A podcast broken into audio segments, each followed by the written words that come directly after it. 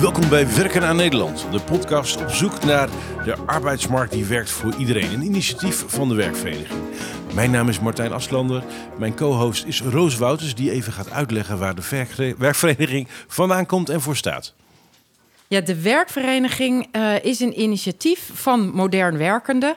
Um, en eigenlijk de grootste belangenvereniging voor ZZP'ers en andere soorten uh, werkenden. Um, iedereen die eigenlijk niet in een vakje past. We hadden werkgevers, werknemers en ondernemers. Die hebben allemaal hun eigen nou ja, vertegenwoordiging. Uh, maar de meeste mensen tegenwoordig verwisselen heel vaak of combineren hun werkvormen. En ja, die hebben eigenlijk geen vertegenwoordigers. Uh, en momenteel zijn er zo'n 3 à 4 miljoen modern werkenden, uh, die dus geen van alle in die traditionele uh, vakjes passen.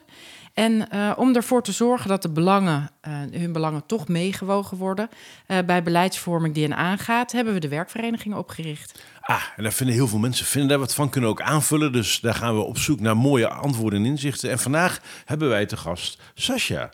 Sascha Jansen. Die is advocaat gespecialiseerd in arbeidsrecht, de wet DBA. Dus alles wat de ZZP eraan gaat en algemeen civielrecht.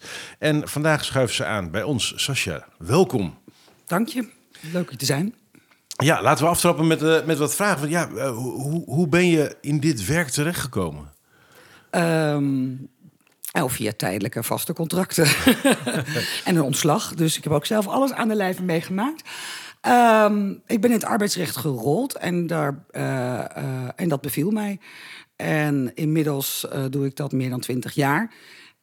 en dan in de meest brede zin. Dus alles wat met arbeidsrecht te maken heeft, van CAO-recht, ondernemingsraden.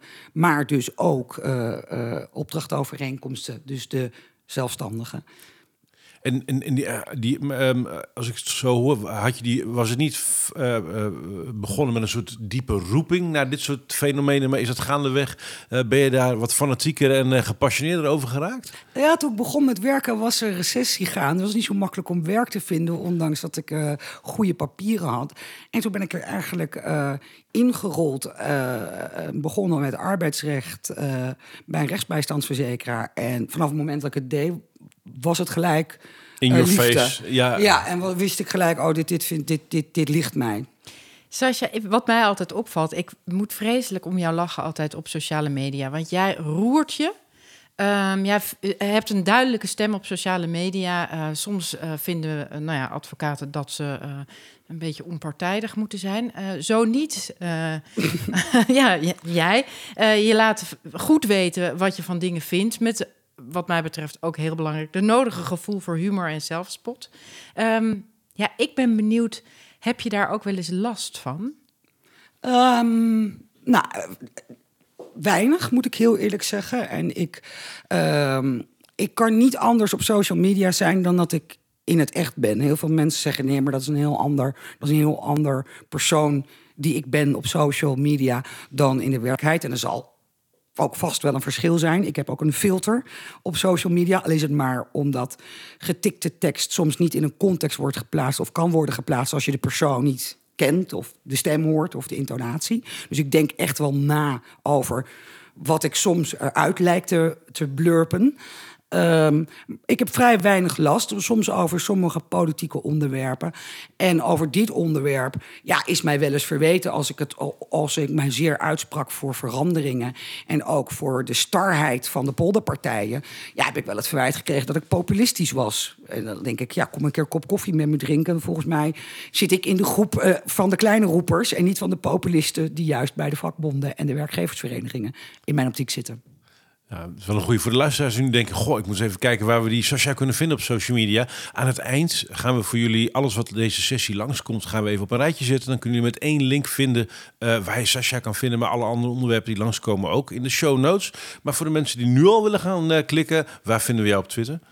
Heel simpel, Sascha Jansen. En uh, dat is allebei met twee S'en. Zowel Sascha als Jansen. Helemaal goed, dankjewel. Ja, ik, ik ben ook heel benieuwd... Um ik volg jou uh, um, al heel lang en um, jij hebt een hele duidelijke mening over de arbeidsmarkt en hoe die veranderd moet worden. En uh, het is natuurlijk ook ingewikkeld als ze jou een populist noemen, maar wa waarom gebeurt dat? Want Ik vind juist dat jij een heel breed idee hebt, maar kan je dat uitleggen? Ja, dat, ik denk dat dat komt omdat veel van de partijen die zich roeren in de discussie over de arbeidsmarkt het vanuit één perspectief doen. En daar is het poldermodel uit ontstaan. Dan zet je al die partijen bij elkaar. En dan kom je tot een gemiddelde. Maar dat werkt niet meer, want die polderpartijen vertegenwoordigen nu niet meer een groot deel van de arbeidsmarkt van de werkenden. En ik meen dat ik een bredere visie heb dan één aparte polderpartij, omdat ik zowel voor werkgevers als werknemers werk, voor opdrachtgevers en opdrachtnemers, voor hybride werkenden. Dus ik zie dagelijks in mijn praktijk het hele speelveld. En ik zie ook dat die polarisatie niet terecht is. Dat volgens mij al die partijen één belang hebben. Hoe kunnen wij zo leuk mogelijk, productief mogelijk samenwerken? En hoe kunnen we het draagbaar houden voor ons als samenleving in een geheel? En ja, dat kan je, kan je met populisme verwijten. Uh, ja, ik denk bij gebreken van goede argumenten gaan mensen dat dan, uh, dat dan roepen. Ga met mij de discussie aan. Ga met de werkvereniging de discussie aan. Want volgens mij zijn wij een van de weinige, uh, de werkvereniging. en een paar andere mensen ook die zich roeren. Unifor, Stef Witteveen bijvoorbeeld. Om breder te denken dan vanuit één verouderd perspectief. Ja, want jij, jij wordt geconfronteerd met eigenlijk alle problemen die er op de arbeidsmarkt, zowel met werkgevers, werknemers, ondernemers, uh, alles wat daar tegenaan. Wat is de trend die jij de afgelopen tijd hebt waargenomen? Ja, de trend die je ziet vanuit de overheid, en dat hoor je ook nu best weer terug in de politieke programma's, die jij ook helemaal gescreend hebt, is iedereen een vast contract of zoveel mogelijk voor het contract voor onbepaalde tijd. En dat heeft Asscher ook geprobeerd uh, met zijn uh, wet werk en zekerheid. En Koolmees ook ten dele met de wet arbeidsrecht in balans. Laten we dat vaste werk weer belangrijk maken. Maar de vraag is niet waarom willen, uh, waarom, uh, waarom uh, ze stellen niet de vraag waarom willen mensen een vast contract. Want als je die vraag stelt, dan krijg je als antwoord omdat ze een hypotheek willen. Ja, voor hoeveel procent van de werkenden zou dat inderdaad gelden? Zou de hoofdreden voor het willen hebben van een vast arbeidscontract eigenlijk de, de behoefte aan een hypotheek zijn? Ja, dat denk ik. Ja, en, en de, wij hebben daar als werkvereniging ook onderzoek naar gedaan. Uh, en hebben gevraagd van als je je zekerheden, zoals uh, nou ja, je sociale zekerheden, uh, naast je hypotheek, als je die mee zou kunnen nemen, um, wie van jullie zou er dan morgen een, een, naar een andere baan solliciteren? dan zegt 80% wow, van 80. de mensen die ja. zegt ja, dat, dat zouden wij wel graag willen. Dus heel veel mensen hebben ook het idee dat ze nou ja, hun, dat hun zekerheden gecoverd zijn op het moment dat ze een vast contract hebben. Ja, een van de dingen die ik dan denk, als je kijkt naar de miljarden NOW-steun die nu worden uitgetrokken om Bedrijven werkgevers overeind, te houden. eigenlijk uh, te stimuleren om hun mensen niet te ontslaan, dan denk ik, dan is dat vaste contract niet uh, uh, het punt wat zekerheid biedt, maar die NOW-regeling die zorgt dat die mensen in dienst blijven. Dus is het vaste contract nog wel de manier waarop je nou, zekerheid aan mensen en als biedt. je eerlijk bent, het vaste contract bestaat eigenlijk niet. Op papier wel, maar op het moment dat je werkgever... Uh, zelfs bij Shell zijn ze erachter tegenwoordig. Op het moment dat je werkgever zegt, je bent ontslagen of je bent boventallig... ja, dan was het blijkbaar geen vast contract. Dus dat hele paradigma over het vaste contract is niet meer zo vast als dat we tot nu toe dachten. Omdat dat natuurlijk gewoon door die netwerk- en informatiesamenleving... door die tijd waarin we nu leven, uh, um, is dat al lang anders. Alleen de politieke realiteit blijft ver achter. Ja, eens. En sterker nog, het vaste contract uh, uh, bedrijfseconomisch is niet moeilijker geworden om mensen te ontslaan de afgelopen jaren, alleen maar goedkoper. Ja. Um, dus in die zin, het is een heilige graal geworden waar, waarvan ik denk, ja, maar je moet helemaal niet meer denken in, in welk contract. Moet kijken, wat hebben mensen nodig? En die vraag wordt niet gesteld. Als je vraagt aan de mensen, zou jij tot aan je dood vanaf je twintigste hetzelfde werk bij dezelfde werkgever willen doen? Denk ik niet dat 80% zegt, ja hoor, dat teken ik nu voor. Nee, ik denk nee. zelfs dat dat vrij ongezond is. Nee, we blijven inderdaad maar praten in al die tegenstellingen. Terwijl inderdaad de praktijk is dat een ZZP'er, een werkgever en een werknemer... uiteindelijk zijn ze op het moment en die hebben allemaal behoefte aan dezelfde dingen... qua zorg, wonen, nog wat van die zaken. Ontwikkeling. Um, wat zijn de meest wonderlijke zaken die je afgelopen jaar bent tegengekomen in jouw praktijk... rondom dit vraagstuk? Um, nou, nog steeds veel vragen over hoe zit dat nu met de wet DBA. Uh, uh, dat is de vervanger uh, vanuit de VAR door Wiebes, die al gelijk eigenlijk in no time on hold is gezet. Ehm, ja, daar blijven mensen met modelovereenkomsten eh, werken. En dan wordt er nog wel eens gevraagd: hoe staat de Belastingdienst er nu in? Dus die, die, die blijft lopen. Eh, en daar heb je nog steeds natuurlijk dat de Belastingdienst kan optreden als je kwaadwillend bent en dergelijke. En, ehm, en op, op arbeidsrechtgebied, en daar zie je dus ook de ellende die, die de recente wetgeving heeft veroorzaakt. Ja, het herplaatsen bijvoorbeeld van werknemers nadat je hebt vastgesteld dat ze niet functioneren. Dat is een heel erg leuk bedacht plannetje. Maar hoe werkt dat in de praktijk? Dus Ja, je hebt niet- iemand die niet functioneert, die moet je herplaatsen als werkgever. Maar hoe plaats je iemand die niet functioneert op een andere plek? Dus wie wil zo iemand dan hebben? Hoe werkt dat? Ja, Martijn, dat is een hele goede vraag. Dat werkt dus ook niet. En, en, en, en, en Klinkt mooi op weten we papier. überhaupt wie dit in Den Haag bedacht heeft? Ja, dat zullen vast en zeker hele slimme, goed betaalde wetgevingsambtenaren van sociale zaken zijn geweest. En er is ook heel veel kritiek vooraf door deskundigen uit de praktijk op, opgegeven. Maar ehm, zoals de goed doen gebruiken de afgelopen jaren, doen ze daar weinig mee. Mijn god, ja. Maar Sascha, ik hoor jou ook zeggen van eh, er- wordt van alles bedacht, mooi, mooi hoor, eh, met wet en regelgeving, maar er wordt eigenlijk niet goed bedacht wat, wat willen we eigenlijk bereiken met al die wetgeving. Als ik jou nou een toverstokje zou geven en je mocht vandaag eh, zonder enige hinder van wat er bestaat, eh, mocht jij de arbeidsmarkt zo inrichten dat die functioneert voor iedereen. Waaraan zou die dan voldoen of hoe ziet die er dan uit?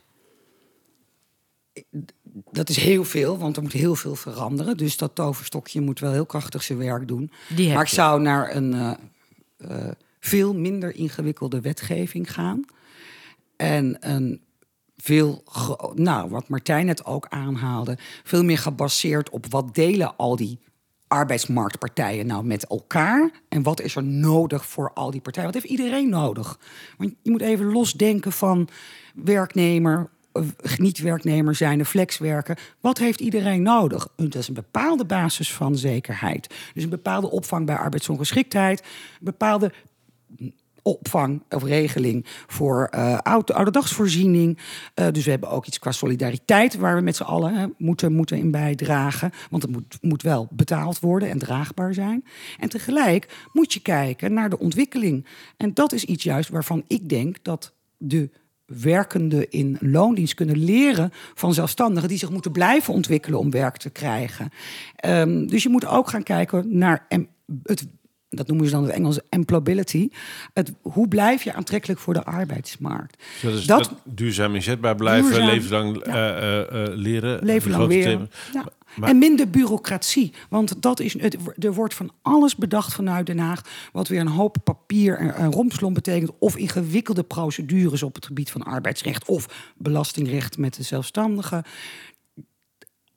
Daar zit hem niemand op te wachten. En als ik nou, als ik nou naar je luister, stimuleren wij het nu met de huidige wet en regelgeving dat mensen employable blijven, dat ze duurzaam inzetbaar zijn de rest van hun leven? Nee, want ook dat plannetje, de transitievergoeding die je nu krijgt, in, in principe bij ontslag, hè, uitzonderingsgevallen daar gelaten, ehm, die zou in eerste instantie bedoeld zijn voor opleiding of van werk naar werk. Nou, dat is uiteindelijk niet doorgegaan. Nu is het gewoon weer dat zakje met geld. En Overigens aanmerkelijk lager, kleiner zakje met geld dan vroeger eh, bij de kantonrechtersformule. Ehm, maar juist die plannen hebben het dan weer niet gered. En daar zie je dat er, er, er wordt te weinig nagedacht over ehm, ook de snelle ontwikkelingen in de maatschappij. Dan moet je eigenlijk niet bij mij wezen, want ik ben inderdaad een simpele arbeidsrechtjurist. Maar mensen die verstand hebben van automatisering en robotisering. We gaan nog meer toe naar een maatschappij waarin anders gewerkt gaat worden. Banen die in duur bestaan, bestaan over een aantal jaar niet meer. Nou, dat horen we natuurlijk al, al, jaren. En eh, doorgaans eh, gaat de politiek pas ingrijpen als het te laat is. Dus, eh, en het sentiment is ook een beetje van, joh, die vaste baan is inderdaad, eh, is inderdaad heilig. Maar ja, we zitten nu midden in die coronacrisis. Ik snap een werkgever wel die zegt, joh, het zijn zulke onzekere tijden. Ik ga geen mensen voor vast aannemen. Want ik heb geen idee of mijn business binnenkort nog overeind blijft met deze omstandigheden. En toch zit iedereen toch maar weer op dat heilige vaste contract te duwen. Wat is dat toch in die hele politiek? Zijn er politieke partijen waarvan je weet dat die zich eh, daarin onderscheiden van anderen? Uh, ik zie Sasje naar mij kijken. Ja, ja, je hebt uh, onderzoek uh, gedaan, toch? Ja, voor de werkvereniging zijn we begonnen met de stemwijzer voor modern werkenden. daarbij gaan we dus alle, zijn we alle partijprogramma's heel kritisch gaan lezen op het arbeidsmarktterrein. en daar kijken we wat de ideeën zijn. En tot, nou ja, echt onze, nou ja, schok um, zijn bijna alle partijprogramma's uh, um, volgen de analyse van uh, de commissie Borstlab. Die zegt, uh, we, willen eigenlijk maar drie manieren faciliteren van werk. De ene is het vaste contract. dus dat moet weer de norm worden. Iedereen moet een vast contract hebben. daarnaast is er uitzendwerk alleen maar voor piek en ziek. Dus ook niet echt flexibiliteit, maar echt de, de, de, nou ja, is er iemand ziek, dan vervangen we die even tijdelijk. Uh, dus dat moet ook duurder worden en moeilijker, maar niet duurder dat de flexwerker zelf daar ook wat van uh, meekrijgt, maar dat vooral duurder voor de werkgever wordt. En met ZZP'er, maar dan moet ZZP uh, veel gelijker worden getroffen. er moet een gelijker speelveld worden gecreëerd, wat eigenlijk betekent ja, als je tussen de regels leest dat ze graag willen dat ze even duur worden als werknemers. Dus we kunnen eigenlijk constateren dat in dit huidige tijdsgevricht geen enkele van de uh, politieke partijen een duurzame visie heeft op de arbeidsmarkt. Nee, tot maar ja, dit is echt. Ik, en ik vind en dat... laten we eerlijk zijn, arbeidsmarkt is ongeveer een van de één of twee, drie allergrootste thema's, omdat als je ziet wat eraan vasthangt, ja. uh, um, um, die we überhaupt hebben. Dus eigenlijk uh, zijn we blind en zitten we vanuit achterhoedegevechten oude paradigma's en, en, en uh, tegenstellingen te kijken naar dit vraagstuk. Wat moeten we doen, Sascha? ja, de toverstok van Roos. Nee, ja, wat moeten we doen? Ja, toch, da daarom is deze podcast denk ik er ook. Uh, uh, je ziet dat, kijk, er is natuurlijk nu een coronacrisis aangebroken. En daarvoor, het was net voor de corona, uitbrak, hadden we natuurlijk het rapport van de commissie Borstlab. Wat mij zwaar tegenviel, althans tegenviel. Voor de luisteraars die, dat, die, die dat rapport niet kennen of gelezen hebben, we hebben erover gehoord. Maar wat is de, wat is de kern van een Borstlab voor jouw gevoel? Uh, de kern van Boslap is wat Roos ook net, net zei. Drie smaken. Uh, drie smaken. En er gaat weer veel te veel over de contractsvormen. Dus veel te veel die discussie. En wat jij zegt, de tegenstellingen, maar niet naar de oplossingen toe. Zou het kunnen komen dat, dat die conclusie is gekomen? Ik heb, ik heb even gekeken wie er allemaal in die commissie Boslab zaten. Maar er zaten een hoop, uh, een hoop juristen in. Zou het daar, ik weet niet of er ook sociologen in zaten of, of antropologen. Maar um, ik heb het gevoel dat hoeveelheid juristen binnen dat clubje nogal hoog was. Klopt dat? Ja, dat klopt. Dat was ook mijn kritiek in. Want ik heb gelijk uh, ook een heel epistel geschreven over het rapport. willen wij werken in het land van de commissie Borstlab? Met een klein knipoogje naar de titel van het rapport. En daarin zei ik precies wat jij nu zei. Ja, er is wel heel veel juristen die. We zijn de, mens, de menskant van de werkenden exact. eigenlijk vergeten in de, in, in de analyse van Borstlab. Ja, en dat, daar zit, het, daar zit precies de kern, ook qua werken. Werk is voor een deel ook psychologie, voor een deel ook sociologie. En gedrag. Gedrag. Ja. En uh, dat want, is. Want uitval, burn-out, stress heeft te maken met gedrag. Werkgeluk, werkplezier is gedrag. Dus de gedragscomponent in werk is, is ongelooflijk groot. Maar dat is dus niet terug te vinden in, uh, in, in dat wat onderzocht is in de commissie Borstlab. Nee, nee. En, en dat was en, dus het een herhaling van zetten. En dat is ook al bij dus de recente eerdere wetgeving, die dan een vooruitgang of een verbetering van decennia bestaande wetgeving had moeten zijn, maar eigenlijk een teruggang is. En dat komt ook weer aan dat er niet nagedacht is wat is het effect het gedragseffect, het samenwerkingseffect op die werkvloer. Nou, ik heb ook vaak het idee dat ze gewoon allemaal oplossingen uh, uh, voor dingen aan het bedenken zijn waarvan ik denk, jullie zijn vergeten te kijken wat het probleem is. Want nu wordt bijvoorbeeld ZZP als een probleem gezien. Uh, wat er opgelost moet worden. Terwijl ik denk wat het probleem is, is dat mensen um, nou ja, uh, te weinig verzekerd zijn, bijvoorbeeld. Of mm -hmm. het idee dat mensen te weinig verzekerd zijn. Um, dus wat we willen bereiken, wordt vanuit een heel ander perspectief uh, bekeken. Namelijk, hoe kunnen we eigenlijk iedereen weer in het bestaande kader waar we de oplossingen al voor hebben krijgen? Dat wordt dan gezien als een oplossing. Terwijl ik denk, het probleem is dat we in een, op een arbeidsmarkt zijn waarbij een baan niet meer 40 jaar bestaat. Ehm, dus we moeten gaan kijken hoe kunnen we de zekerheid bieden die vroeger vader Philips bijvoorbeeld bood. Dat we uh, zorgen dat mensen goede opleiding hebben, uh, goede huizen hebben, uh, goede ontwikkeling hebben, duurzaam inzetbaar blijven, hun kinderen grootbrengen in een buurt waar ze gewoon kunnen ademhalen. Mm -hmm. al dat soort dingen. Hoe bereiken we dat? Ja, vroeger had je daar hele lange tijd en een, en een werkgever voor nodig die uh, zich ook uh, verantwoord. Uh, en de tijdruimte en aandacht voor had. Precies. Ja. En maar inmiddels bestaat. Ja, zelfs Philips. ja, de, levens, de, de, levensduur van een bedrijf was vroeger 75 jaar gemiddeld. Ja. En die is steeds korter aan het worden. En, dus de dynamiek ook, daaromheen verandert. Precies, dus we moeten zorgen dat we heel snel ons kunnen aanpassen. En het vaste contract is niet de beloning om je snel aan te passen. Nee. Um, terwijl bijvoorbeeld. Ja. ja, precies. En, en Kijk, soms word ik er, ik ben zelf ZZP'er, af en toe word ik er wel eens moe van dat ik elke zomervakantie en elke kerst weer aan het bedenken ben hoe ik mezelf opnieuw moet uitvinden. En tegelijkertijd is het iets waarvan ik denk, ja, het is wel de tendens van hier en nu dat je voortdurend waakzaam moet zijn en misschien niet zo vaak. Ja, blijf uh, maar het ontwikkelen. ja. Precies.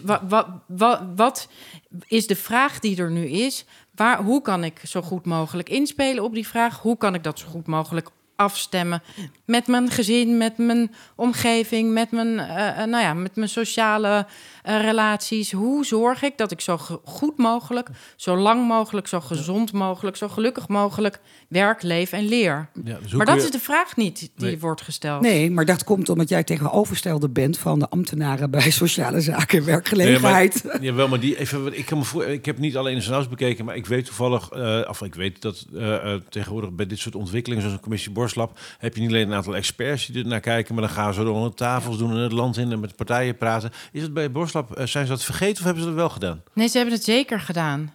Uh, uh, bij de werkvereniging zijn, zijn we ook gevraagd om input te leveren. Um, nog een enkele, er zijn nog enkele partijen uit de zelfstandige wereld en de, op, hè, betrokken geworden. Ik denk geweest. ook dat Borslab zelf daar ook wel voor open stond. Alleen. Is hij als ZZP'er uit... ingehuurd eigenlijk?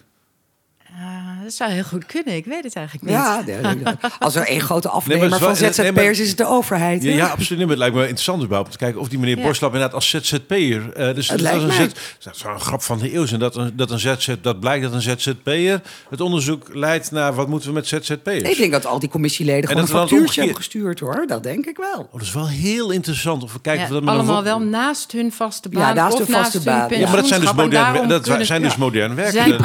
Hybride, met hybride inkomstenmodellen. Ja. Dat, ja. Is ook, dat is ook wel interessant. Eh, is er in de pers... Um, ik heb niet alles uh, op de, zo op de voet gevolgd als jullie. Maar uh, het feit dat, dat het erop lijkt dat de menskant van Borslab zwaar onderbelicht gebleven is. Zijn daar goede analyses over geschreven in de pers? zijn daar media vragen over wezen stellen? Nou, ik vind wat ik we hebben het over een jaar geleden. Wat ik, wat ik las, was toch een beetje herkauwing van de, van de hoofdpunten. En ik heb een heel stuk geschreven voor, voor mezelf en voor de werkvereniging. Uh, uh, waarin ik dus, nou ja, jij vroeg het mij ook, stelde: dit is een juridisch stuk en veel te weinig nou, psychologen, arbeidsmarktpsychologen naar, naar gekeken hebben. Het is het zoveelste commissierapport. We zijn ook een beetje klaar met al die rapporten. Ja. Ik denk dat je ook gewoon. Uh, mijn theorie is: kom uit dat doolhof waar je al jaren weer nieuwe weegjes, weg, weggetjes aan het, aan het aanleggen bent en in rondjes aan het lopen. Ga gewoon op een nieuw braakliggend veld staan en bedenk wat nieuws. Volgens mij um, zou dat de oplossing zijn. Weet jij van landen waar dit wel goed geregeld is? Wie, zijn er plekken waar ze dit al beter hebben uitgevogeld dan wij? Ja, er zijn landen, volgens mij België, maar daar weet ik te weinig vanaf. Moet ik, ik heb er wel verleden jaar een heel rapport over gelezen. Um, maar niemand heeft het helemaal adequaat geregeld. We hebben ook met Europese wetgeving te maken. Dat is een beetje ook de, de, de situatie. Maar er zijn ook buiten Europa landen? Ja, er, Ik, ik weet, uh, uh, er, er, iedereen heeft natuurlijk ook wel een verschillend vertrekpunt. Bijvoorbeeld uh, het ZZP-vraagstuk in, in, in, in Scandinavische landen is bijvoorbeeld... heb je veel minder ZZP'ers, maar is het veel makkelijker om mensen te ontslaan uh, maar daarbij is iedereen automatisch lid van een vakbond en hebben ze nooit zoveel ZZP'ers laten ontstaan. Eh, maar daarbij is het dus heel gewoon dat je regelmatig ontslagen wordt en weer een nieuwe baan krijgt. En daar wordt Maar daar misschien is het de helemaal niet zo'n arbeidskant, ding. misschien is daar de opleidingskant veel beter geregeld dan hier. Sowieso. Nee, Ja, ja. En, en bovendien, eh, je, je betaalt veel meer belasting. En, op, Ja. oh, eh, en die worden onder andere geïnvesteerd in opleidingen. En bovendien wordt het dus heel normaal gevonden dat je eh, eh, snel weer eh, een hoge WW krijgt. om zo gauw mogelijk weer een nieuwe baan te vinden. En daar word je echt in Dus als je begeleid. het abstraheert, is als je kijkt naar de diepste behoeften van en de common denominator van alle soorten lui die we nu hier hebben, werkgevers, werknemers, ZZP'ers, dan die in die basisbehoeften zijn in die landen zijn eigenlijk veel beter gefaciliteerd. Ja, en het, het, je hebt natuurlijk ook heel erg te maken met cultuur. Want eh, Nederland is een, een, een heel, eh, nou ja, eh, weinig hiërarchische cultuur. Ehm, wij zijn altijd een land van ondernemers geweest. Ehm, en uiteindelijk hebben we, omdat we na de Tweede Wereldoorlog eigenlijk pas voor het eerst enige sociale wetgeving hebben gekregen, dat hebben we zo lang niet gehad vergeleken bij de ons omringende landen, dat we daarna ook een beetje zijn gaan overdrijven. Ehm, dus omdat wij, nou ja, het is misschien een beetje een raar verhaal, maar eh, doordat wij zo slechte eh, sociale wetgeving hadden, waren we heel erg gewend dat eh, Nederlanders luisterden gewoon naar degene die eh zorgde dat als we geen inkomen meer hadden, dat we toch nog te eten hadden. En dat was of de adel of de staat, sorry, of de kerk. Ehm, dus de, de werkgever meestal, of de, de kerk betaalde. Eh, met het gevolg dat we gewoon ja, de taal praten die zij eh, zeiden dat wij moesten praten. Dus toen eh, de Duitsers binnenkwamen vallen, hebben we veel sneller dan de andere landen eigenlijk gewoon automatisch gecapituleerd en gezegd: oké, wij doen. Eh, eh, Wij zijn eh, van oudsher fa- fantastisch in samenwerken. We maken er het beste van. Dat was Nou, bij de Tweede Wereldoorlog even, tijdelijk even een heel slecht idee. Wij waren dus ooit een land van ja-knikkers. Nee, gewoon nee, van nee, degene met- die... met met hoe wat heet er dat? is. Eh, Ja, wie's brood men uit- eet, wie's woord men spreekt. Nou, Ja, dat, ja, ja. daar Ja. waren we heel erg... Ja, ondernemers. Dus die... De, ja, als Opportunistisch. de- heel opportunistisch. En toen hebben we... Nou ja, eh, daarna z- z- zijn eh, de, de, de mensen die... eh, de, de staats... eh, die, die heel snel naar Engeland was gevlucht... die hadden gedacht... Goh, eh, hier moeten we ons eigenlijk best wel voor schamen. Dus een nazistaatbewustzijn hebben ze toen vooral proberen te creëren. En hoe krijg je dat nou? Ja, door te zeggen, wij geven jullie geld. Eh, de staat zorgt voor jou op het moment dat jij dat niet meer kan doen. En op die manier eh, hebben ze geprobeerd om te zeggen... wij Nederlanders, wij zijn een trots volk... en wij zorgen goed voor de, de burgers in dit land. En toen zijn we eigenlijk tegen elkaar op gaan bieden... En daar stamt ons ongelooflijk mooie, chique eh verzorgingsstaatsidee van. Mede zwaar gefinancierd door de? Eh, Precies, de aardgas. Eh, we vonden een eh, aardgasbel en dachten toen de, de sky is the limit. Dus toen zijn we eh, nou, van links tot rechts, van we- welke eh, eh, zuil ook, ging tegen elkaar eh, opbieden in het eh, nou ja, creëren van de verzorgingsstaat. Eh, maar ja, in de jaren tachtig kwamen we er al heel snel achter dat het geld toen op was. En dat het wel tegenviel. En toen hebben, ja, is de, eigenlijk de polder ontstaan eh, met het eh, Akkoord van eh, Wassenaar. akkoord van Wassenaar. 82 geloof Daar, ik, hè? ja. daar wordt heel chic en duur over Ja, gedaan. gewoon een A4'tje geloof ik, hè? Eén ja. A4'tje en daar staat letterlijk en- in... we en- komen er samen wel uit. Ja, wer- en als die meeting in Nieuwegein was geweest, ja, dan had het toch minder chic geklonken, zeg Denk maar. het ook. Ja. Nee, dus uiteindelijk hè, is daar de polder ontstaan. Maar we, dat kwam gewoon omdat daarvoor gingen we tegen elkaar opbieden... eh, hoe mooi de sociale zekerheid was. Om te zorgen dat we niet meteen, als er een land eh, ons binnenviel... dat we die taal gingen praten. Eh, en, en zijn we dus, eh, ehm, nou, hebben we dat chiquer gemaakt dan dat we konden betalen. En ja, nu wordt die polder heel erg opgehemeld. Maar die polder doet al hoeveel jaar niks meer, feitelijk? Nou, die polder staat volgens mij gewoon... Het is zompig in die, eh, in die polder geworden. Eh, eh, volgens mij staat er te veel water in die polder. Volgens mij komen mensen niet meer vooruit. Zitten we in een soort lood, loopgravendiscussie. Maar we zitten gelijk ook in een soort systeem met z'n allen. In een soort bureaucratisch systeem. Ik, daar gaan we zo op door. Ik, ik heb met Erwin Witteveen die boek geschreven. Easy het zie je nooit af. Vanuit de overtuiging dat de grote vraagstuk in deze tijd in de kern... dat hoor ik je net ook zeggen, bureaucratisch van aard zijn. Want de kennis is er, de mensen zijn, de informatie is er, de ideeën zijn er... urgentie, passie, noodzaak en technologie. En het is er bureaucratie. Jij hebt vanuit je praktijk veel te maken gehad met die bureaucratie. Eh, we kunnen denk ik even nu niet om die toeslagenaffaire heen. Dat zit er middenin. En ik denk dat het wel raakt aan hetzelfde vraagstuk. Namelijk, hoe bevecht eh, eh, je met een zuiver hart ehm, dit systeem? Je hebt daar in de praktijk mee te maken gehad. Kun je daar wat meer over vertellen? Nou, ik, ik, uh, de toeslagenaffaire uh, is mij eigenlijk ook via social media ben ik me daarin gaan verdiepen. Kwam ik, nou ja, zoals velen, daar op het pad en of kwam het op mijn pad. En um, is het volgens mij exemplarisch geworden, ook voor wat er allemaal mis is aan doorgeslagen overheidsregelgeving. En de burger ook zien per definitie als de vijand of degene die wel vrouw frauderen. Um, en dat was, dat was denk ik eh, tot aan nou, begin medio jaren 90 niet het geval. Dus iets van de laatste twintig jaar is die overheid anders naar de burger gaan kijken. Zou je kunnen zeggen dat de overheid het sociaal contract met de burger eenzijdig heeft opgezegd? Ja, dat is mooi. Dat is een, dat is een mooie, mooie formulering. En ik denk ook dat de overheid vanuit een wantrouwen is gaan handelen naar de burger toe. Terwijl de overheid, ja, sorry, dat zijn wij. Ja, nee, daar zijn we helemaal eens. Ehm, heb je enige idee wat de aanleiding geweest zou kunnen zijn, uh, zonder dat we het politiseren van uh, dat wantrouwen van de overheid? Ja, nogmaals, ik ben een simpele jurist, maar mijn visie is wel dat, het ook, dat er op een gegeven moment door een aantal in de media ook uh, uitgegoten fraudekwesties. En de opkomst toch wel van extreemrechtse partijen. die daar dan ook op, op, op, de, op de trommel sloegen. Dat, er, dat het populair werd om, tegen, om, om voor op die fraudebestrijding heel erg te gaan maar zitten. Even, als je het over die fraude hebt. Over hoe, uh, hoe groot was die fraude nou helemaal? Want het is dezelfde discussie eigenlijk. Ik zie een parallel met de ZZP-discussie. Oh jee, er zijn te veel ZZP'ers. Gauw terugdringen, want die maken misbruik van X, Y en Z. Um, maar hoe groot is die fraude helemaal? En wat tuigen we op om die fraude te bestrijden en hoe is die kostenbaatanalyse? Daar, nou, daar, daar, kijk, daar raak je de kern. Uh, ik zag een, stat, uh, uh, statistiek langskomen van 2018 waaruit nou, bijvoorbeeld de bijstandsfraude piep me niet op vast, 80 of 90 miljoen was. En uh, dan heb je andere soorten fraude, faillissementsfraude, witwaspraktijken, die vele malen hoger zijn qua uh, fraudepraktijken. En dan ga je kijken naar wat er tegenwoordig wordt ingezet om bijstandsfraude aan te pakken. Dan heb je het over rechercheurs, camera's. Ja, ja inlichtingbureau, ja. Inlichtingbureau, mankracht. Ja, ja. Nou, en dat zie je ook bij de toeslagenaffaire. Inmiddels uh, is er al veel meer betaald aan de commissies die alle rapportjes hebben gemaakt. De externe consultants die voor honderden euro's per uur adviesjes hebben geschreven en voor miljoenen gedeclareerd. Er is meer al betaald aan alle externe uh, de afgelopen twee jaar voor, voor het onderzoek naar de toeslagenaffaire dan dat de gedupeerden betaald hebben gekregen. Zou je kunnen spreken van, uh, van dat, dat de oorzaak eigenlijk ligt in een soort Calvinistische volksaard? Uh, punt dat ik probeer te maken, ik weet dat een kaas uit de jaren tachtig, toen bleek dat de, er waren een aantal heroïne junks in, in Utrecht, weet ik veel, honderd of zo. En die waren zoveel ongein aan het uithalen, autoruiten inslaan, radio's jatten.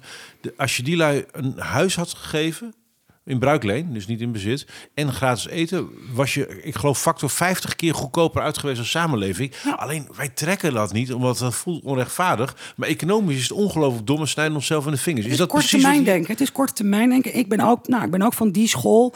Uh, wij zijn gefocust nu op het. Uh, uh, het aanpakken van negativiteit in plaats van hoe kan je voorkomen dat mensen in de problemen komen. Dus alleen maar problemen uh, mensen zitten in de problemen en je duwt ze nog verder in de problemen. Maar hoe ga je zorgen dat ze uit de problemen komen en op lange termijn dus veel minder kosten voor de samenleving? Finland dus, heeft met daklozen, wat jij nu zegt, gedaan. Die stoppen daklozen nu in een huis, een opleiding.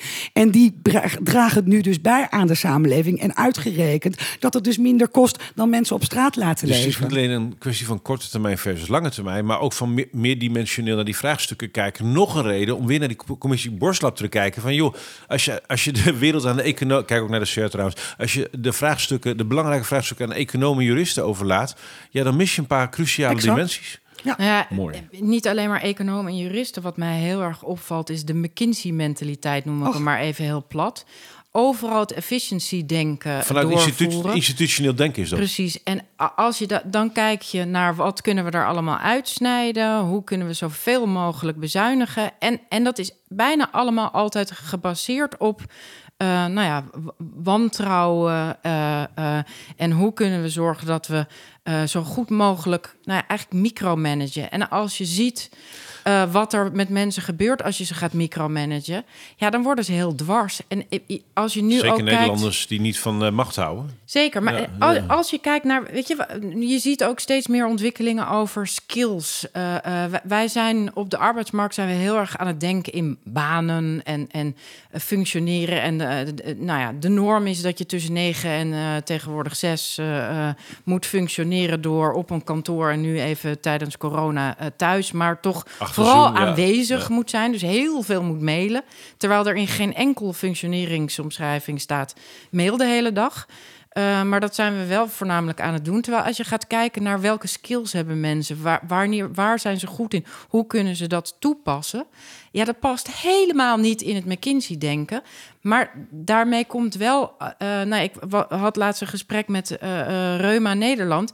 Die zei: ja, die mensen functioneren bijvoorbeeld alleen maar kortdurend tussen dan en dan. Ja, die worden nu arbeidsongeschikt verklaard. Eh, omdat we een baan, dus arbeid, definiëren we op een bepaalde manier. eh, waarbij eh, nou ja, deze mensen dus niet functioneren.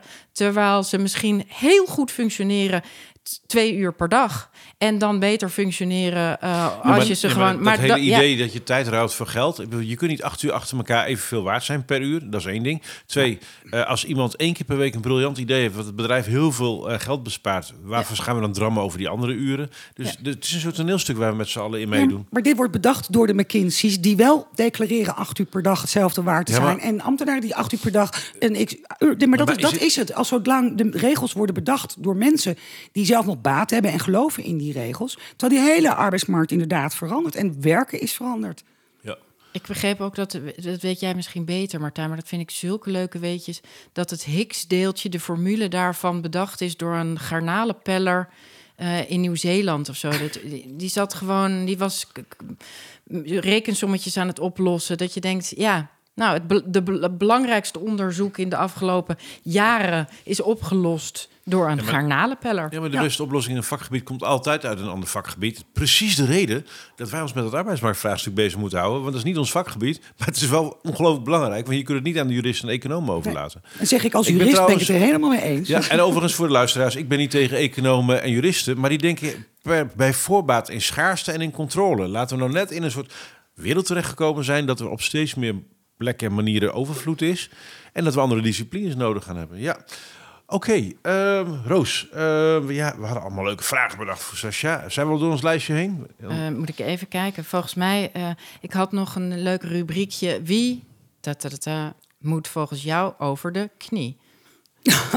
Wie moet over de knie? Ja, Daar moeten we een tune voor hebben. Doen. Even Ja. onze, onze technieman aankijken. een soort smack. Mag ik er één of meerdere noemen? Ja, eentje, maar met eentje, één. eentje. Dat is, eh, dat, eh. die kunnen we dan in een eerlijke... Als we dan tien podcasts doen, kunnen we die allemaal in een soort eerlijke Nou, ik, de- deze is, dat, dit is een beetje achteraf dan, want hij is net opgestapt. Wiebus, dit vond ik toch wel echt... eh, ja, daar, daar, de, de, dat, de- hij is nu gevallen op de toeslagenaffaire. Maar, die wet de- DBA had bijvoorbeeld... ook eh, gekund. Of, daar of had gemoeten bewijzen van... Nee, ja, dat, ik, ik, ik, dat vind ik een wandelende wanprestatie. Groningen deed hij ook heel Groningen, succesvol. ja.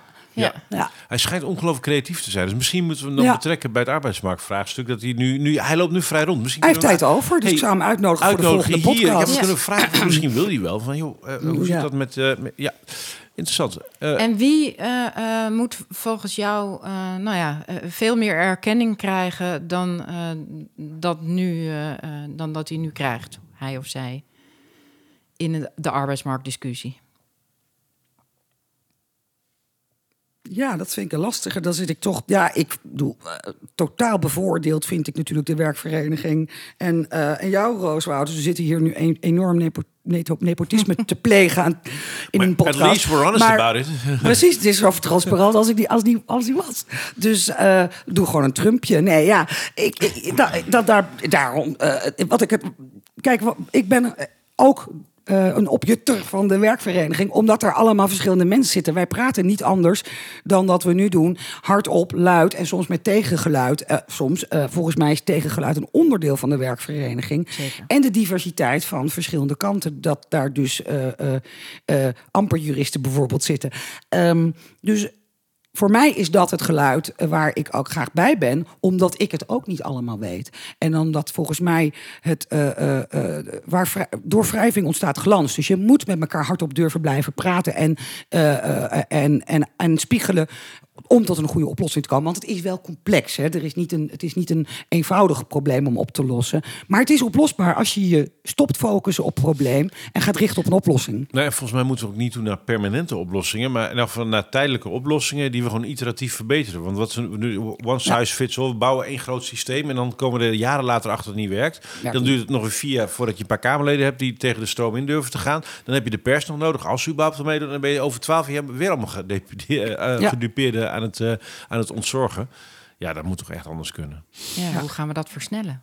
Eh, nou ja, door elkaar te informeren en door de goede vragen te stellen. Ik ben heel nieuwsgierig. Ehm, eh, eh, hoe kom jij aan je kennis en, ehm, ehm, eh, en je opvattingen? Welke media volg je zoal? Eh, kijk je nog tv? Ik kijk heel weinig tv. Als ik tv kijk, kijk ik nog wel eens naar Nieuwsuur, de- de- dat soort programma's. Ik kijk vrij weinig tv. En dat komt ook omdat ik de kwaliteit ervan eh, ja, eh, weinig vind bijdragen aan mijn, aan mijn kennis nog. In ieder geval op dit vlak. Ja. Ehm, en ik heb, dat heb ik ook wel eens op social media geuit. Eh, ik vind dat veel media zich laten in de fabeltjesfuik eh, lopen over de zelfstandigen. En dat dat moderne werken toch allemaal boe, heel zielig en zwak en onderdrukt is. En dat verwijt krijgt denk ik Roos ook wel. Je bent elitair en je denkt, je, er is ook een groep mensen die wordt uitgebreid. Ja, dat weten we. En daar denken wij ook over. En daar vinden wij ook wat van. Dus we hebben luie pers. Ik vind dat de pers daarin vaak lui is. En, en, Ja. en eh, eh, zien we wel voorbeelden van, van, eh, van verslaggevers die dit wel scherp op de radar hebben? Of van nieuwsmedia die dit onderwerp inderdaad wat holistischer bekijken dan de, de, de enge, in, de, in de beperkende zin van dat woord. hoe weinig de, de, de krantenkoppen de afgelopen jaren over, over zelfstandigen, ZZP'ers waren altijd negatief. Bijvoorbeeld, ja, ze betalen geen belasting. Hallo, ze betalen wel belasting. En het grappige is, je hoort nu niemand zeggen over de TOZO, want dat is heel beperkt. De ZZP'ers, zelfstandigen krijgen veel minder Ja. dan onder de nauwregeling. Maar dan hoor je ze niet zeggen, oh kijk, de, de Als je, als zelfstandigen... je ZZP's in loondienst waren geweest, had je veel meer faillissementen gehad. Had je nog veel meer, en, eh, NOW het geloof ik, eh moeten Nee, uit. ze huppelen erachteraan. Ze vinden het te complex, heb ik af en toe het gevoel. Of, of ja, het is luie journalistiek. Eh Niekje Fiets is een van de journalisten, zelfstandige journalisten... die daar Ja. zinnige dingen over schrijft. Ja. Uitzondering op de regel. Dus we moeten eh Nick in de gaten houden. Ja. Oké, wat zouden we kunnen om andere journalisten te informeren over dit soort zaken? Ehm, nou ja, soms ook proactief inderdaad contact opnemen met, eh, met journalisten of met redacties. En je ziet ook wel dat ze, dat, dat ze daar open voor staan. Ehm, maar eh, ze vinden het moeilijk. Ze vinden het moeilijk om, om te duiden. En om daar dan ook een, eh, ja, het, het, het tegengeluid wat meer te laten, laten horen. Volgens mij zijn ze ook gewoon heel erg eh, opgevoed nog met het idee hoeveel leden heb je, hoeveel achterban, hoe, hoeveel stemmen. Ja. Ehm, terwijl ik denk, jongens, er wordt eigenlijk, nou ja, me- mensen worden niet snel meer ergens lid van. Ehm, dus de leden die, eh, de partijen die er nu zijn, eh, eh, die, die veel leden hebben, dat zijn voornamelijk de ouderen. En toch merk ik bij bijna alle media, als ik met ze in gesprek ga, dat ze zeggen: Ja, wie vertegenwoordig jij? En dan denk ik, dat is een hele andere vraag dan. Dan, wat heb je te melden inhoudelijk? Precies, nou ja, en, en dan denk ik, ja, als ik vraag van, ja, ben jij zelf lid van een vakbond? Eh, dan, dan is het antwoord meestal nee. En, en ehm, moet ik ook zeggen, wat me ook opvalt, is dat ehm, het heel erg daaraan ligt of de eh, journalist ehm, nou zelf ZZP'er is of niet. En in hoeverre, want te- tegenwoordig heb je bij heel veel media heb je dat eh, er een rompredactie is, heet dat dan. Dat eigenlijk alleen de hoofd- en de eindredacteur nog in dienst zijn en de rest niet.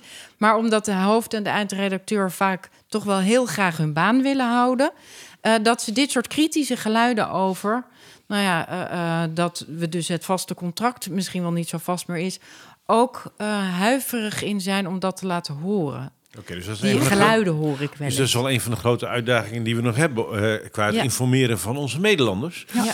Ehm, ik heb nog een leuke poging tot een eh, definitie van wat een vakbond eigenlijk is. Dat is namelijk een, een, een overpriced rechtsbijstandsverzekering... die onder het mom van solidariteit haar juridische kennis achter een betaalmuur gooit... in een tijdperk van internet. Ja, ik, ik uh, kan me daar goed in vinden. Wij hebben ooit bij de werkvereniging wel eens gezegd dat wij de vakbond zijn voor de mensen die wel willen werken. Oké, oké. nou gelukkig gaan we niet editen, want dit staat er allemaal op. Ja. Maar, en, en, maar goed, jij informeert je dus, je kijkt uh, weinig tv. welke kranten lees je? Uh, lees je überhaupt nog kranten? Nou, ook minder, want ik was ook een beetje zat inderdaad van, uh, van het nagekoude uh, nieuws. Nee, ik lees wel kranten en ik lees diverse kranten. En ja, veel gewoon op, op online, dat vooral. En zit je nog op Facebook? De Facebook doe ik heel weinig. Vind ik echt. Uh, dat vind ik, maar ik vind Twitter wel interessant, omdat ik verschillende, ook verschillende journalisten en media volg. En daar krijg je toch veel mee. En je hebt natuurlijk ook uh, uh, nieuwsbrieven. Ik heb natuurlijk ook een netwerk waar ik nieuwsbrieven van krijg. En ik bedoel, hoef maar. heb je zelf ook een nieuwsbrief? Ja, wij maken ook regelmatig nieuwsbrieven. En LinkedIn, daar zijn mensen niet tevreden over. Ik vind het wel een platform wat ook interessant, waar ook daarvan denk ik ligt eraan wie je volgt, waar interessante zaken worden gepost. Uh, dus daar blijf je ook bij. En ik kijk bijvoorbeeld zelf elke week op rechtspraak.nl, waar gewoon uitspraken staan en daardoor ook uh, ja, je de, die, die kant bijhoudt. Um, dus er zijn natuurlijk, iedereen doet volgens mij veel meer online qua nieuwsvergaren. Waar je ook moet uitkijken, inderdaad, want er staat een hele hoop onzin. Dus wel zelf na blijven denken. Uh, Roos, um, ik, ik, ik ben even zoeken. Zijn we er al doorheen uh, qua vragen? Of uh, hebben we nog belangrijke... Nou, er is nog één ding wat ik jullie wil ja. vragen. Vinden jullie niet dat het tijd is voor andere taal? Ja, sowieso. Uh, absoluut. we hadden het goede, ja, we hadden even een voorgesprekje gehad, zoals dat gaat bij zo'n podcast. Maar ja, eigenlijk concluderen we de hele tijd dat de taalstuk is rondom het arbeidsmarktvraagstuk. We hebben niet de goede taal uh, om, om te vangen, zeg maar, uh, waar, de, waar, waar, het nou elke keer misgaat. Omdat we in oude paradigma's en oude constructies blijven praten. Dus de taal rondom het arbeidsmarktvraagstuk in al haar dimensies, zeg maar, ja, daar moeten we inderdaad nieuwe begrippen voor gaan verzinnen. Ja. En inderdaad is, is de werkvereniging uh, een prachtige poging in, in die zin uh, tot nieuwe taal. Om ja. uh, uit te leggen dat eigenlijk er geen verschil zit tussen een werkgever, werknemer en een ZZP'er. Want dat zijn allemaal mensen die met hun skills economisch van waarde willen zijn voor een ander. Ja. Willen blijven ontwikkelen. en de een misschien met ietsje meer enthousiasme en passie dan de ander.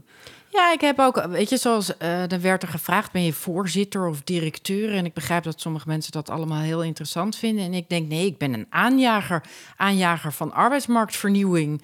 En uh, ik zit niks voor, want wat moet ik voorzitten? Uh, er zijn veel meer mensen die veel meer weten. En uh, Sascha is ook degene die de opjutters heeft bedacht. Ja, dat staat eigenlijk voor de raad van advies.